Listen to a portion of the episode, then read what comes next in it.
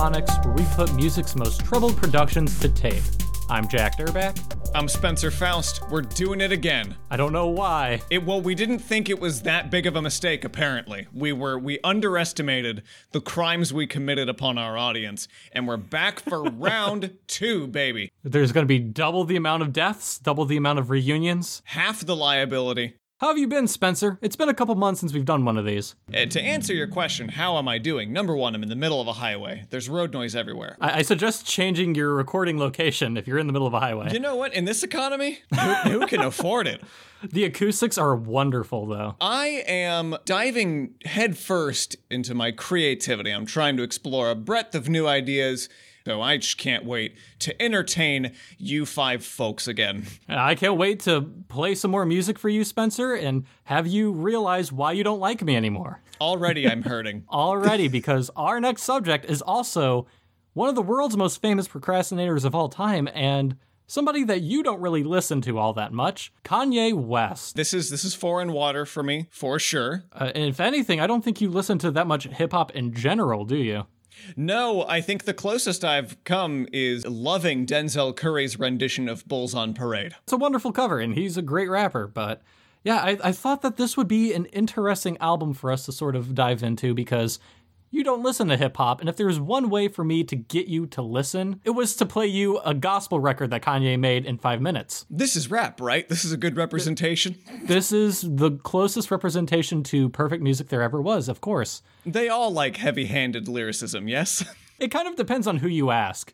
That's something that I really like about hip hop in general. There are a lot of different approaches to it. You could have like a mix between being goofy and deadly serious, like Eminem. You could have people who don't take themselves too seriously, like Outkast. Or you could have Kanye, who just says how awesome he is. Yeah. And Yeah, malignant narcissism is one theme that does seem to carry through every single album, except I'm not so sure on this one. it's not as clear on this one. And it's probably because Kanye went through a huge shift in this approach to making music, one that he has never really done before. I do, in fact, have a favorite Kanye song. Oh, do you? I do. Lift Yourself. Oh my god, really? One of his most like controversial shitpost releases. I A, a literal shitpost. I just, I find the first half of that track like actually super catchy. I think it's a phenomenal remix. That's the thing. Lift Yourself is the greatest Kanye West song that he ever fucked up. Because I absolutely love the sample too. And then when he starts pooping, I'm like, what are you doing? It's a song that comes really close to what he used to do, which is take those kind of gospel sounds and repurpose them into something more modern. Kanye is definitely one of the most influential rappers nowadays, and he's covered a lot of bases in terms of musical journeys and in terms of being absolutely fucking crazy. So I'm gonna just briefly mention that Kanye West exploded onto the scene in the early 2000s with chipmunk vocals, taking samples and up-pitching them, mostly gospel and R&B, and making them into modernized hits. It's something that he's always been known for, but he's also been known for taking modern trends and twisting them. I mean, I think back when we were in middle school, his song Heartless was all over the radio. That was definitely not something rapped. That was just him making some weird electro pop. Pretty much since 2009 on, he has been the guy you go to to see where hip hop is going next, because there's a lot of people that like to copy him. He is also known for being very full of himself and doing crazy, crazy things such as stealing microphones from Taylor Swift, saying that slavery is a choice, and supporting Trump, you know, things like that. Supporting the current administration 10, 14 years after saying that George Bush doesn't care about black people. exactly. That's another one of those many infamous moments that Kanye West has under his belt. It almost seems like he is fully in belief that he's the greatest of all time, but he also knows what to do to get people to talk about him. So I feel like he's played it up a lot throughout the years. I feel like he's discovered a secret to being successful. it turns out it's not medicating yourself for bipolar disorder. And we're going to talk about that. We're going to start right in 2018 because his bipolar disorder and his work ethic surrounding that, I feel, contributed a lot to where he ended up nowadays. Back in 2018, he was starting up this huge movement. He was going to start up a bunch of recording sessions with a lot of influential people, and these sessions were called the Wyoming Sessions. He went to Wyoming and recorded a bunch of short albums, most of them being under half an hour long, with the likes of Kid Cudi under the name Kids See Ghosts, Nas, Teyana Taylor, and of course, one of his own albums, Ye. Uh, all of these were released under the span of a couple of months throughout 2018. Some were considered good, some were considered meh, and it was a really scattershot experience. And all of this comes up with the fact that he was diagnosed with bipolar disorder around the same time. And I feel like when that came to light, a lot of things started to make sense to me personally. A lot of his moments of grandeur combined with his moments of saying, actually, the things I'm working on are crap. I need to fix them. It's not going to come out for another year. All that starts to make a lot more sense to me. What doesn't make sense to me is after these albums were released in 2018, he came to the conclusion that when he was on his medication, he didn't feel like the real him, and that in order to make music that people resonated with, not only did he need to drop the medication, he needed to essentially let his bipolar disorder run his life to be the full Kanye that he was meant to be. Now, Spencer, I don't know your personal take on not taking your medication on diagnosed disorders. Oh, what's my take? Mostly negative, but. that idea of I'm not the real me when I'm on my medicine, it, it helps to take a step back and think, but is the real me a cool dude? Or uh... somebody that a lot of people see as being an asshole most of the time? I understand his point of view, but the fact that he's like, you gotta be an important artist and because of that, I need to be off my medication. I need to fully dive into the suffering artist mentality. That's just something that I've always thought was bullshit. Yeah, I get the mentality of wanting to avoid it, but I also understand from firsthand experience why that's a stupid idea to treat yourself like your own doctor. It's the kind of self diagnosis, like almost a refusal to accept somebody who knows a lot better about the medical field than you do. It, it takes a certain kind of mental gymnastics to go from my medication doesn't make me feel exactly the way I want to. I'm swearing it off completely to be a better artist. And you know what it reminds me a lot of? What's that? Uh, the argument where people in the 60s were like, if I need to make music as good as the Beatles, I need to take drugs. Trust me, I've listened to a lot of 60s music, a lot of music based off drugs. A lot of it's crap. That's not what makes a good artist. It usually takes a creative genius, or at least somebody with an idea, and the drugs could enhance that, especially if you're in the psychedelic rock scene. I do think he's very gifted, and I think he's done a lot of great things, but it was never because he wasn't on medication. Another thing this reminds me of are Christian scientists who say that you don't need drugs, you need Jesus. The folks who think that you don't need those benzos. No, you need a good pair of running shoes and some fresh air. And that was something that I kind of felt before Kanye started to look towards his faith a little bit more. As we progress throughout this, I feel like that mentality is something that kind of contributed to the fact that he is back with his faith. Uh, specifically, one of the albums he wanted to work on during the Wyoming sessions was with Chance the Rapper. Chance was extremely excited to work with Kanye on his very first album. Chance the Rapper had made a name for himself using mixtapes that he's released for free. He was the first artist ever to win a Grammy for a mixtape that was released for free, and he was really excited to work on his first album with Kanye. That didn't eventually work out, and Chance the Rapper's debut album would go on to be one of the biggest blunders in music history, but that's a different episode. but while they worked together, Kanye really got in touch with Chance the Rapper's faith. Chance the Rapper is known for rapping about how much he loves his wife and how much he believes in God. And that's something that a lot of people found refreshing in this day and age of rappers singing to trap beats about how much they want to fuck you in the eyeballs. Uh, uh, um, Jack, we're listening to. Are we talking about hip hop or GG Allin? What? but nevertheless, the work that Kanye did with Chance opened up the pearly gates, so to speak. Kanye began uh, listening to his old records inspired by gospel music and, you know, his family's Christianity and eventually kind of became a born again Christian. You know, if there is one person that was more awesome than he was, it was Jesus Christ. Despite that, he was working on an album called Yandhi, which was going to be a follow up to one of his most uh, noisy and abrasive and sexually explicit records of all time, Yeezus. Yandhi was to be released under this guise of like a clear CD case where you can see this purple disc and it was very reminiscent to Yeezus. An album which got a lot of great critical reception, but was met with some disdain for sounding like it was recorded in a week and being very, very unpolished. Because it was unpolished and it was recorded in a week, but that's beside the point.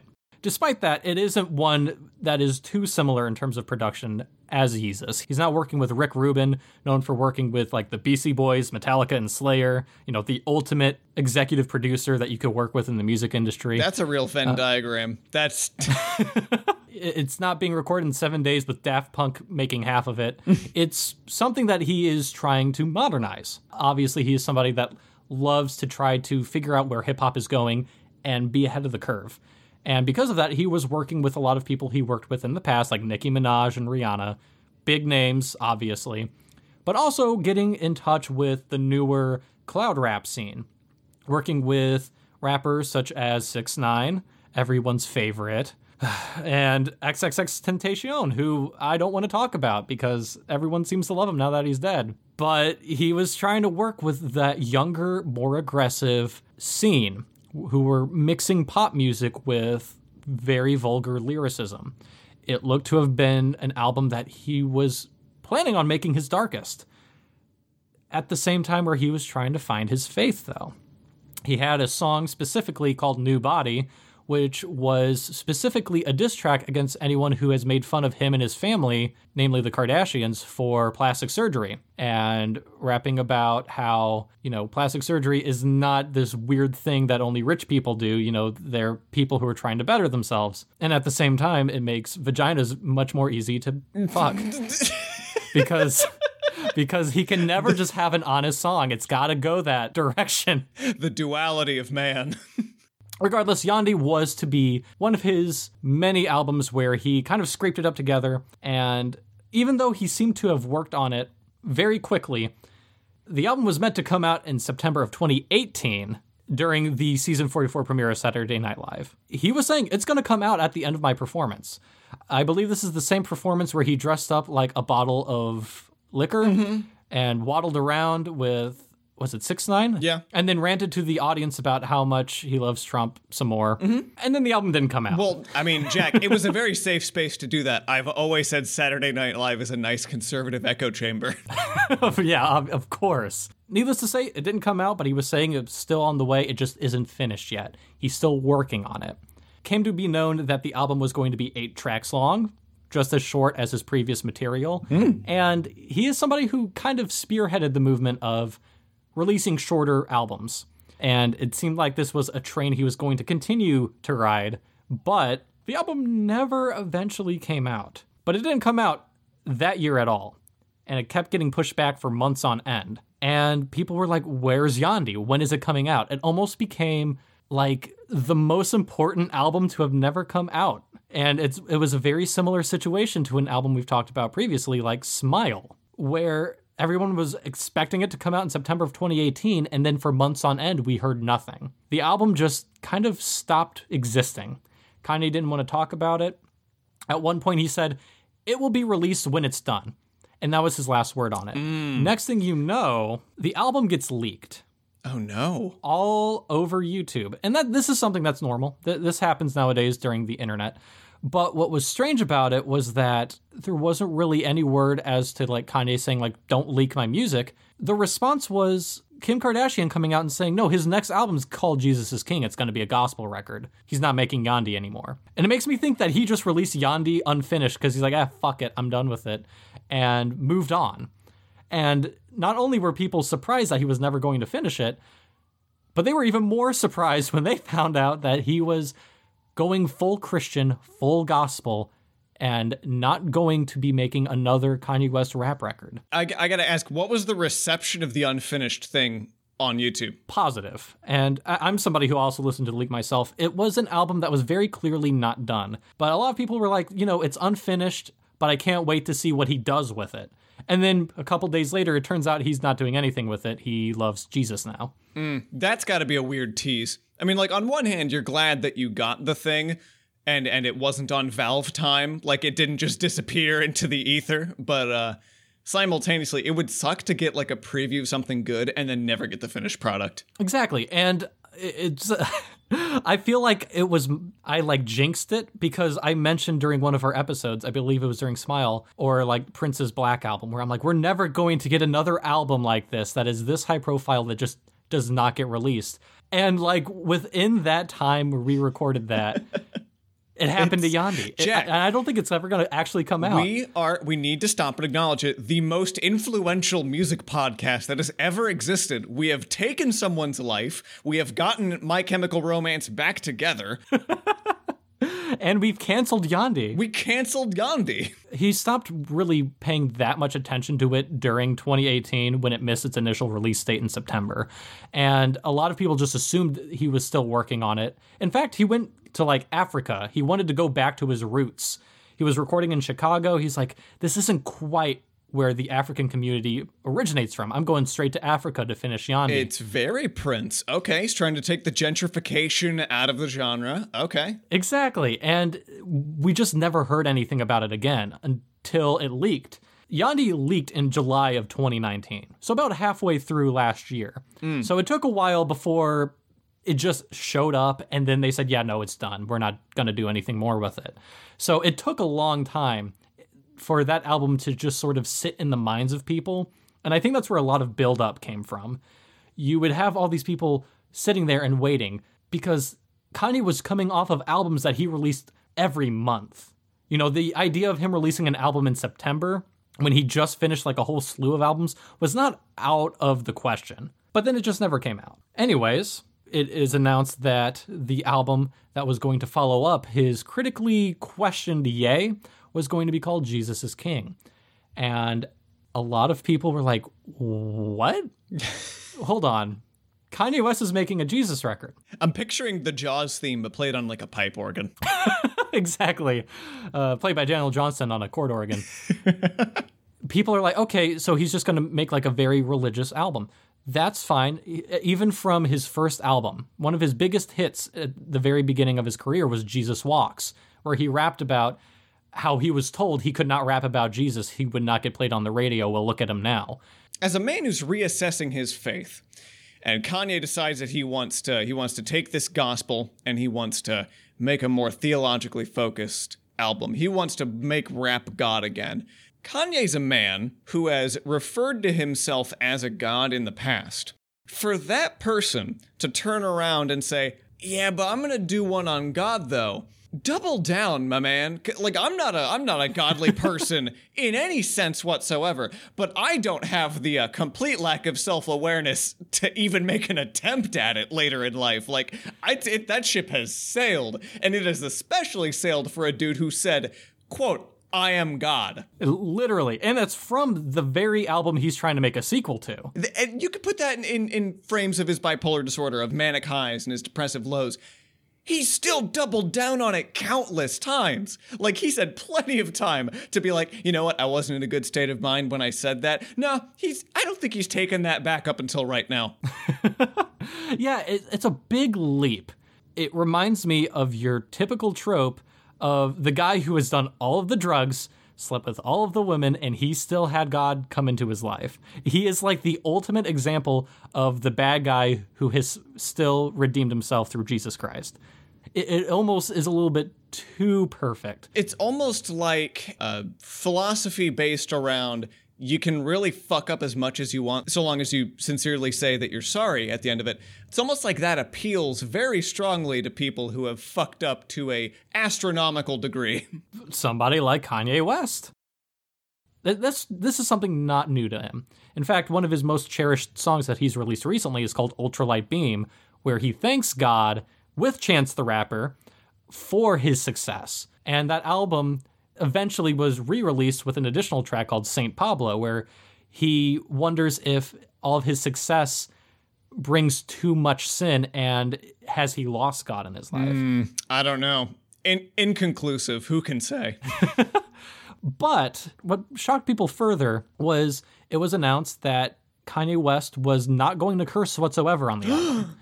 Oh, he's. I know, Well, which- hang on. He knows. He likes to read the curb. He likes to see what trends are coming. He just saw how well Ninja was doing on Twitch. that you think that's what inspired him? Yeah, you think Ninja I- from Twitch? I think that's also why he didn't include any women on this album. That's not true. He's got a full choir of women. Bro, this may not even go in the episode. I just need to have this discussion out loud. You're aware of Ninja, popular Fortnite streamer, right? I, I am aware of his name. Yeah, he doesn't swear on his stream because he his audience is massive and full of children. And also, Of course. like he plays with fellow streamers all the time. Never has a woman on his stream because he doesn't want any misconception that he's cheating on his wife. Oh my god, It's really fucking I- I- weird. I do respect the fact that he doesn't swear. I feel like that's a that's a good example when you know you have a bunch of children watching you. It's a good example for sure. Yeah. It's interesting just because you can go back to very shortly before he got famous and find many clips of him swearing at uh, actually children, swearing at children in games he was playing. but yeah, I think anyways. he's reading the trend. I think he's reading that trend and seeing what works and what doesn't. And kids don't like fuck words. I'm not against the idea. I think you can make wonderful music without having to swear, and there are certain bands like Slipknot who could have really used a thesaurus instead of just saying "fuck" in between every word. Does it matter what Slipknot's saying? Because I can't understand a word of it. I mean, if you look up their lyrics from like their first two albums, it's like, oh god, this is awful. This is like middle school, like I'm a tortured soul thing. hey, hey, I take offense to that. Middle school Spencer was a big fan of surfacing, all right? Me too. We've all been there. yeah, it was one of those things where it became more of a realization for the general public that this isn't like a gospel influence record. He like really means it. Like this is he's born again and you start to hear stories come out that not only is he, you know, a follower of Christ again and he's wanting to get more in touch in faith and he's starting up these Sunday service choirs where he just goes and he performs for free in Africa for like charity and just performs stripped down versions of his songs without cursing and with gospel. You also start to hear that he has given up his pornography addiction and he is no longer interested in any sex in that way, in any kind. He thinks it's vulgar, too voyeuristic, and he actually has talked to his friends, the Kardashians' friends, that premarital sex is a sin and it was a horrible thing that they should have never done and they should stop from now on. It's gotta be hard to have a porn addiction when your wife is one of the highest grossing porn flicks. Anyway, uh, I mean, how do you think they met? but yeah, it, he pretty much came out and said, "I have a self-diagnosed pornography addiction." And it stops here with Christ. I and just- he's telling his friends to stop with all of that. how much of this man's life is self-diagnosed? Please, just the I I say this as someone who has a show that highlights a lot of times doctors have been wrong.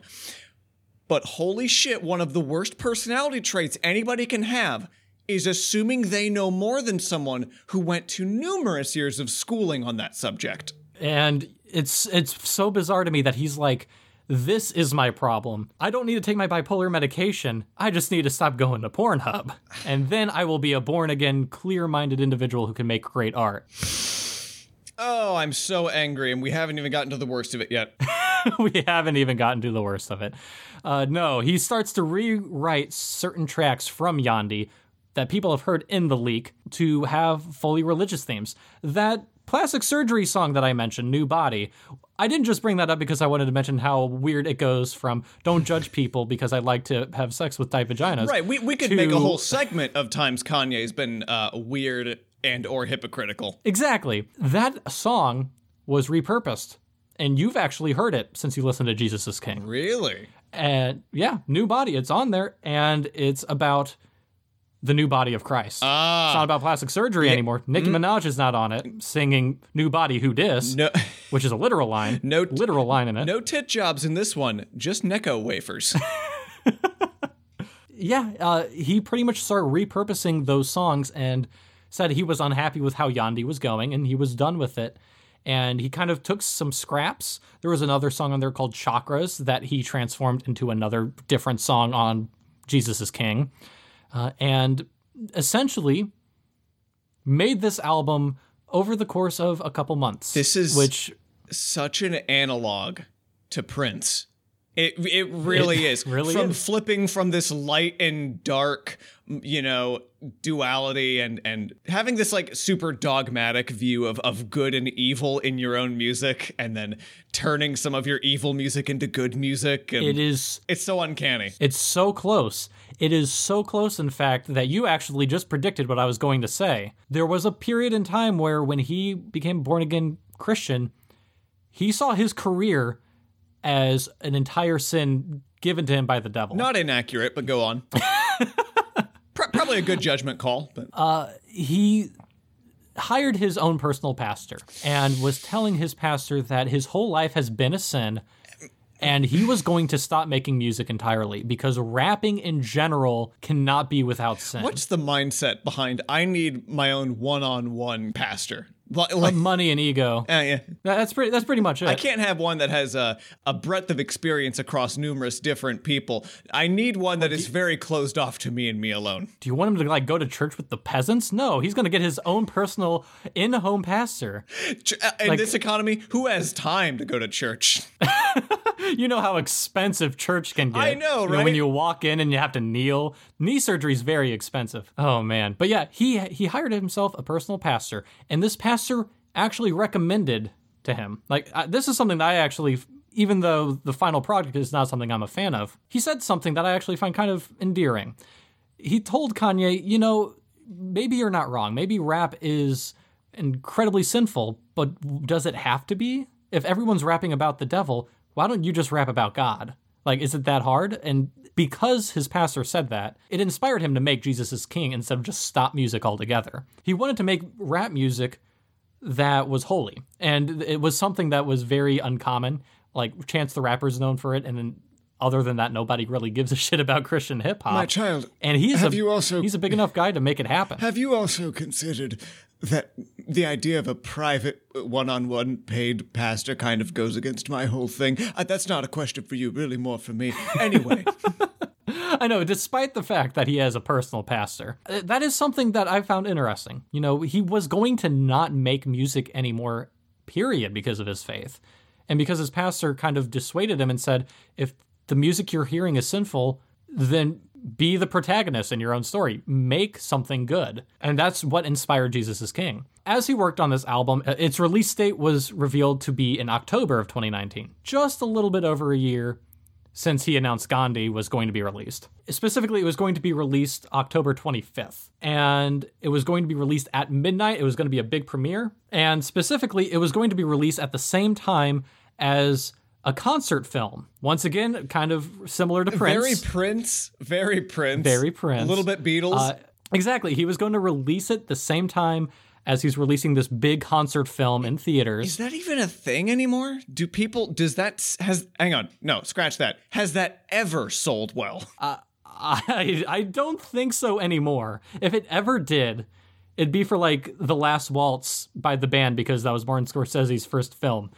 Other than that, I don't know a single like concert film that was this majorly successful. And Just in this day and age, what producer looks at the most like historically failed film type concert films, theatrical releases of concert films, and been like, yeah, but it's gonna work with Kanye. I do think it might be related to the fact that he has been closely associated with Beyonce, and she's made a name for herself for releasing albums that have movies based off of the music. Like her music videos are just as acclaimed as her music. So I feel like it was something that he was inspired by with her to be and Lemonade. Clear, you're just talking about the music videos, right? Beyonce doesn't have a lineup of films that I missed, right? Her previous albums, Beyonce and Lemonade, came with full length Feature. not full length, but they came with movies that had additional s- song segments to make all the songs flow together as if they were one giant music video movie. I, I need I need a direct answer. Are there feature length Beyonce films? I don't know if I could say feature length. I- I, want to say they're at to- least an hour long. An hour. Oh, hold on, I'm I'm on the case. An hour. Check at that rate. If that's your guess, I don't want to know what the actual answer is. It could get worse. Regardless, I think he was inspired by that because it was a very artsy concert film. Uh, however, the album was not released on October 25th at midnight, like was surprisingly announced. Uh, he tweeted that they have to fix a couple mixes and it will be out as soon as it's done. Four and a half hours later, it is released on the exact same day where he said it was not finished. That's a very quick turnaround. Incredibly quick. It's shockingly quick. It pretty much was immediately announced that was coming out that day. Didn't come out immediately at midnight. He tweeted, "We're almost done." Like, like he just needed like a quick an extension, and then it was out. to support this album and to get a lot of people riled up about his change in faith, uh, he would hold these Sunday service choir concerts where he would have people come watch him perform his music. But this wasn't the case of the charity events that he was doing in Africa. Uh, when he started doing it here in America, he charged people $1,000. And this was a monthly thing he would do, where if you wanted to continue to go to these, you'd have to pay him a monthly subscription of $1,000 a month to come to his newfound musical Kanye West church. Oh, hold on. Physical. It's not con- it's not technically a church yet as of the recording of this podcast. Okay, I thought you meant yet in the story.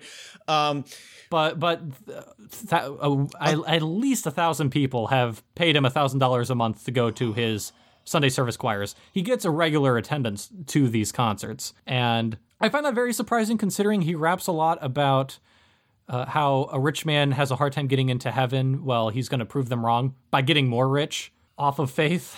so that's a million dollars, right? He made a lot of money. That's- that's a lot of fucking Thou- money. hang on. So it's a thousand people at a thousand dollars a month for how many months? It's still going on, dude. So millions. He's still doing it. So a million on the monthly. Yeah. Yeah. And I, I'm just, this is just off the top of my head. It could very well be a lot more than a thousand people paying a thousand dollars a month. I don't. I'm. I'm probably My man has pulled a godly grift better than Joel Osteen himself. if you don't think that is called holy reckoning enough, because this is technically a gospel record, this is the first album in history to have every single song on it top the Christian and gospel charts. That And I think to this day, it is still at the top of the Christian gospel charts, which makes me wonder how pissed a lot of your typical Christian music listeners real. are that Kanye has just usurped their throne. it's it's it's got to be so fucking infuriating. Like I don't know what the equivalent here is. It's like if you you've been Can you imagine Katy Perry making a death metal record and then having to hear that Katy Perry is topping the metal charts? what would it be like if you've put your heart and soul into training to be like the best baseball player and then Shaquille O'Neal comes in and just in his first season wins a World Series. And then like hang on I'll be right back. Goes over wins Wimbledon. Like what the hell yeah and talk about the and talk about the culture shock too because you're right. I'm sure most of the community that uh, uh, celebrates the gospel top 100s charts probably has some opinions tucked away in their back pocket on kanye some like leftover residual flavor in their mouth. And to see him just on a on a dime enter their top 100 charts must have rocked their world. It- it's like a Trojan horse of rap. we've got a mole someone let him in Oh man. So yeah, th- this album completely smashed all sorts of records among like Christian music. And I, I mean, honestly, a lot of that's just because it's fucking Kanye West. For sure. Like, I feel like he could have done country. He could have really rode that uh, Old Town Road trend and made a country record and top all the charts. And I wouldn't be surprised by that. But it's just so. and i think It, it, it does help that this was his first one too his first one into this gospel genre oh right. because had he done this four or five more times and met such uh, controversy and and uh, negative reviews not to say they've all been negative but had he had this kind of controversial release three or four more times i'm sure it wouldn't continue to have the residual you know listens right Exactly. He's somebody who is really good at writing a particular controversy just enough to where it generates enough interest in the album to where the people who want to listen to it will. The people who don't want to listen to it are intrigued by all the news they're hearing. exactly but he's not too annoying to where it gets like sickening and people are just like, I'm done with his music. It's always just interesting enough. And I think, like, to my greater point, no matter what, Kanye's latest release would have drawn a massive following, regardless of what genre he slapped it down on. You know, exactly. as to whether the next ones will continue to carry the, you know, success he's had in the past now that he's had this, let's just kind of say, kind of a bomb release. I don't know if I would consider it a bomb release, but it certainly is Not- his most critically. Panned. I mean, like, not a bomb in a commercial sense because it got the listens. Oh, right. But I've seen it see get the you criticism. You know, I've seen it take the heat from his fan base. I don't think anyone thinks that this is his best album. I think most people are in agreement that this is a weirdly slapped together Christian album that almost. This is my opinion coming out. It almost feels like if there was any way for him to salvage the fact that he said slavery was a choice and he supports Donald Trump was to just be a born again Christian and bathe him and like clear himself of that. Like that was the one controversy where I feel like he really like furrowed the brows of a lot of people. I'm sure he did. And I I think this this is what makes me think like, you know, I can believe this is the truth, but this is also probably the best thing he could have done to stop people from, you know, being upset with them. Cuz how can you be upset with somebody who's just like I've refound faith and I'm just making a record based on my faith? You know, if he was rapping about, you know, Donald Trump is a good man, it certainly would still be his worst record ever, but it would have a lot less support. Anyways, you mentioned an interesting point that if he does this multiple times, it's something that might not necessarily attract the same amount of listeners. Uh, and that's something that I have to think about because he has announced this album's getting a sequel. Jesus is King Part 2 is going to be his next album, and he's working with Dr. Dre. And he thanked God because had he not made a Jesus album, he wouldn't get to work with Dr. Dre. So thanks God for that. That is something he actually he said. quite literally pulled a, I want to thank God for this one. He, he did. He said it, all it took for me to work with Dr. Dre, one of my lifetime dreams, was to find faith. And he specifically said, just like the last album, this is meant to convert people. He specifically wanted people to listen to Jesus is King and now its sequel and be converted. That he wanted people to find the same faith he did. Well, Jack, I'm pleased to say he definitely won one new born again Christian. In my you think you found faith? Oh yeah, listening to this for an hour on my drive home uh, from an out-of-state trip. Yeah, I was won over. oh my God! So you've listened to this almost three times. I did in fact uh, want to see the afterlife towards the. I was so fucking was- sick of this heavy-handed bullshit. I almost thought you were going to say you loved it, and I was like, "Holy crap!" I Literally, holy Could crap! not wait for it to end. This needs to get out at the front. Nobody comes to Blunderphonics to hear a white podcaster in his early 20s and his opinions on the rap and hip hop scene. I totally understand. I am not immersed in the genre. I have no background in it. My opinions are essentially worthless on it.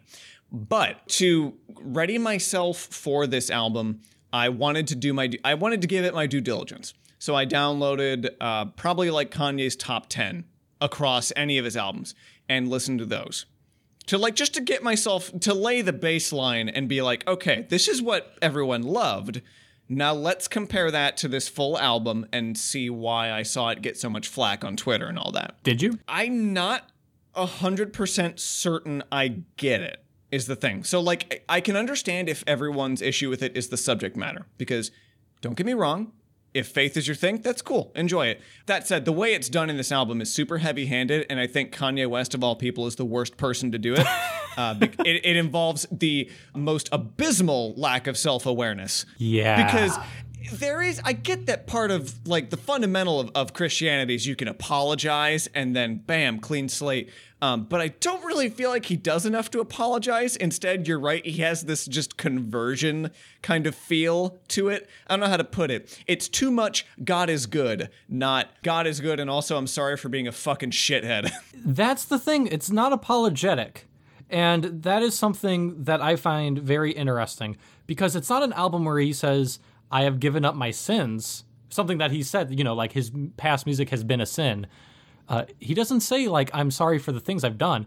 He just says, I'm really awesome and I make a shit ton of money and also I believe in God now. yeah it's like he's not That, that's that's how it comes across. he's not atoned he's just added an extra spice on top of his bullshittery like and he still has moments where he's like i've have people who talk down on me and criticize me well you can't criticize me now because i believe in jesus like he has very sim he sings the same kind of songs it just has a weird coating of like Jesus on top of it. Right. Like it's not apologetic, and there are a lot of things that I think people found blasphemous with this particular record. Him rapping about how much money he makes off of wearing Nike shoes and singing, "Oh, you know, a rich man has a hard time getting to heaven. Well, I'm rich and I'm going to go to heaven. I'm, you know, God is almost as great as I am." People people have brought up a lot of issues that it seems like an egomaniac who has taken on faith almost as like a shield more so than like an actual thing. 100%. I don't know if that's what he intended, but that's just how he has usually made music. So I think it's unintentional. I don't think he realizes that he is still making a very egocentric record. Well, when yeah, when you said he is he was very genuine and that you know, you think he actually does believe what he's what he's preaching here quite literally, I believe you. I think he does. Again, because he's such a fucking narcissist and believes he's the expert on so many subjects. 100% he sees no issue, no contradiction with um, basically being the same person but adding the uh, Christly element to it. Anyway, so I get Uh, I, right. so I get how the subject matter is heavy-handed, disingenuous, and that's totally a turnoff for me as someone who's new to him. But also as someone new to him, the production value almost seems better this time around. Like the mix and the music actually sounds good. And I say that as someone who wanted to blow his brains out after the fifth gospel choir. I can still acknowledge that like front to back it's it's a pretty fucking well produced album. It it is one that is very close to my personal favorite of his records. College Dropout and Late Registration. Those were his two early ones where it was very gospel influenced. And I personally, as somebody who has been a big Kanye West fan, like I genuinely really enjoy his music because it is made by an egomaniac who just also has the talent to back it up in terms of the music field. Not saying not defending a lot of the stupid stuff he's done, but he's the kind of person who raps I'm the greatest and I believe him. this album's production has received some compliments that it is the most consistent album he's released in years. Because there was a track record since Yeezus, so like since like 2011 or whenever that came out, where he was releasing music really quickly and unfinished. And this is the first album where it kind of felt like it was finished. I still kind of listen to it and think, yeah, this sounds like it's not done. And I don't know if that's just because a lot of the songs are very similar and they feel like a very th- there's just a lot of it that feels like it was an album that he made almost out of obligation because Yandhi didn't come out. I feel like if this record took like another year or so and like he really went into it and didn't make another like 20 minute record, mm. I could really enjoy it actually. But there is a lot of the problems with the actual subject matter kind of being more of a coating of paint than an actuality. It's still very much a egocentric one, and it's the first one that feels incredibly disingenuous to me. It's the first time I listen to a Kanye record, I'm like, this is too heavy handed. This is way too much, and it makes me, it's just not fun to listen to at the end of the day, for me personally Yeah. as somebody who also loves the gospel sound and all of that when he applies it but when it's kind of at the forefront and his better talents are put in the back you know i miss it he, he's a wonderful producer not a lot of people know that he started off as a producer and that's like his what i would consider his best thing. His best quality is having that ear for it. Mm-hmm. So it's surprising that it took him this long to stop rushing things and it just so happened to be a weird gospel record. I wanted to agree with the samey comment that there is a lot of like overlap in how they all sound, but I just feel like as someone who isn't deep in the scene, I just don't get to make that criticism because that is one of the most common complaints from anybody that is new to anything. If anybody tells me my favorite band is blank and I sat down and listened to their entire catalog in one go, I guarantee you one of the first things that'd be on the front of my mind is, yeah, it all just kind of sounds the same though. That's fair. That's a that's a fair point. Unless you have a weirdo band like Ween, where like every album there like one album's about a fish man, and then the next album is about meditating. But like yeah, most bands have some sort of similar quality. a slow progression. a lot of bands have a slow progression, um, or they take like you know five years off and they come back a completely different band, and then all of those albums sound the same. As somebody who grew up on like a lot of rock music and grew up during the 2000s where a lot of the pop rap that was out was very samey even listening to it listening to it nowadays uh, going back and re-listening to like who people consider the best are and things like that. It, it's just one of those things where the more used to the style you are, Yeah. the better ear you have for it. And Kanye I, is somebody I would highly recommend if you want to hear how different hip hop could be.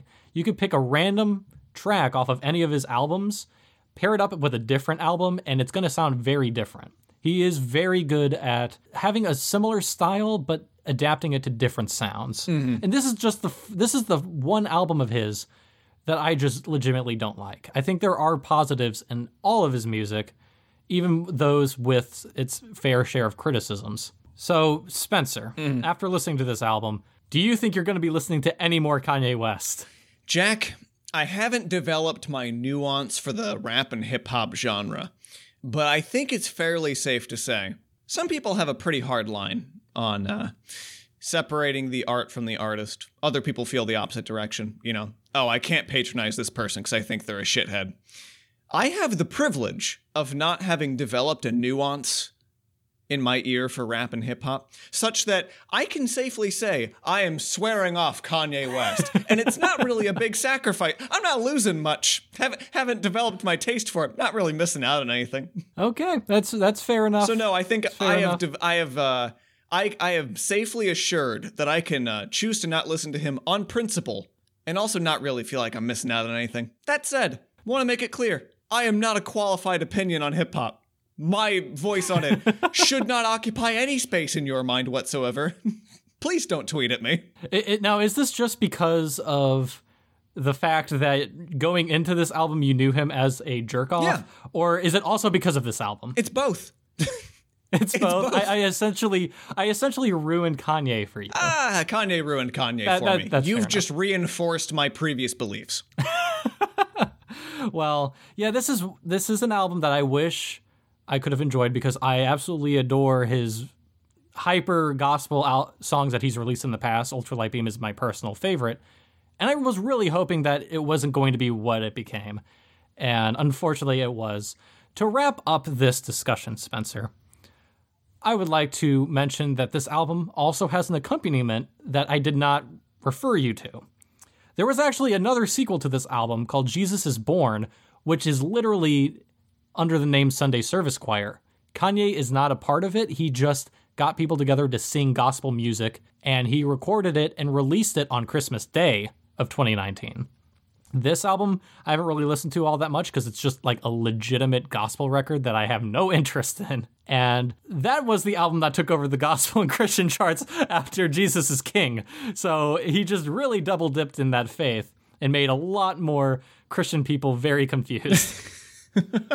But, anyways, Jesus King Part 2 is coming out, and he is going to continue with his Sunday service choir, making $1,000 a month off of everyone who wants to accompany him. And, you know, there are a lot of other big name people who respect him and his change in faith who are supporting this. So you have, like, of course, uh, fans of many other rappers going towards this. And I feel like we are witnessing the birth of the first popular church where we are taking teleprofit to a whole other extreme. And I'm worried that this man who said that he was swearing off his bipolar medication is going to start saying things like, you should swear off all medication because of God. Like, it's so, we're getting very hmm. close to that being a thing. And I- the last thing I want is Kanye West I don't know. to be the one who brings that to the forefront. I don't know, Jack. Like- give me Like sh- B.O.B. bringing flat Earth to the popular mainstream success. Hold on. That now that's Jack. That's hyperbolic, and you know it. Name one celebrity demagogue who has influenced this nation. Name one. Uh, uh, Yeah, that's right. naming one is hard because there's too many names to the list. when I open my mouth, I want a dozen to fall out, and my I can't form the syllables. I'm afraid it'll be a river. I'm terrified that the next biggest teleprofit in the popular mindset is going to be the same man who once said, Eating Asian pussy, all I need is sweet and sour sauce. Oh, a poet on the ones and twos, Jack Durback, everybody. Jack, anything you want to plug at the end of the episode? Well, Spencer, we have several social media links that you could check out. We have a Facebook page as well as a Twitter account, so you could follow everything we're up to. We are in the process of working on our YouTube channel where we would have video form podcasts, as well as potentially some music enhanced ones, where you actually get to listen to the terrible music that I provide for Spencer. So that way you all get to suffer and I get to enjoy the music. Even highlight reels where you can take little snippets of the show and and show them to your friends and be like, "I know I'm trying to sell you on two 20-something white dudes talking about music for like an hour at a time, but look at this 3-minute sample. It's good, I promise." If you get sick of us, you could just watch some highlight reels Yes. and listen to that instead. We won't blame you. We understand. It's taken us 3 attempts to do the plugs. We get it. We can be a, we can be long-winded sometimes. Uh, other than that, for me personally, you can find me on the website Rate Your Music. I am a very frequent user there. I love finding a bunch of different music on that website, and I've had a lot of people from that very site recommend me albums to talk about on this very podcast. So if you have any ideas or you just want to see my musical taste, go ahead and look me up. It's The Dissonant Opinion on Rate Your Music. You'll know it because it has a surprise Pikachu as the icon. I also have some games related content and more on my uh, very sporadically posted YouTube channel. That's Spencer Faust. That's all you're looking for. Faust has an O in it, not an A. I am not a necromancer, nor am I like a sad poet with syphilis. But I'm just finding that out now. uh, you can also check out Cock and Bull. That is a uh, history podcast that is a similar vibe to this, only I use it as a hour out of my month to harass my brother and raise his blood pressure. I also have Cooperative Effort, which is sort of a uh, radio drama comedy, takes place in outer space, if you can believe it, in the far off future. It's a real everyman show. I think your dad would enjoy it. Show it to him. You know what? Show it to your mom too. We could we could use some of the support. Your grandparents too. I was on board, but on second thought, no girls allowed. I do not want women to listen to it. Not because there's any oh, sexist oh content, but because I didn't iron out the sexist content, and I'm looking to enhance that for season two. You have to be a born again Christian to listen to the cooperative effort podcast. yes, that's actually the angle I'm taking for season two. I've scrapped the script and I'm just using chapters from Leviticus. Yeah, no cursing or anything either. Just torture porn. Anyway, Uh, huh? you guys can check us out on the weekly now. No longer are we semi weekly. And uh, Jack, what's our episode next week? Our episode next week is going to be on everyone's favorite Britpop band, Oasis. Mm, the best brother band that ever existed for the British scene. If by best I meant brothers who hate each other and want to kill themselves. I can't wait to hear some nice, juicy Brits cannibalize one another. All right. Oh, it's gonna be wonderful. You're my Wonderwall. Oh, we didn't even talk about Chick fil A.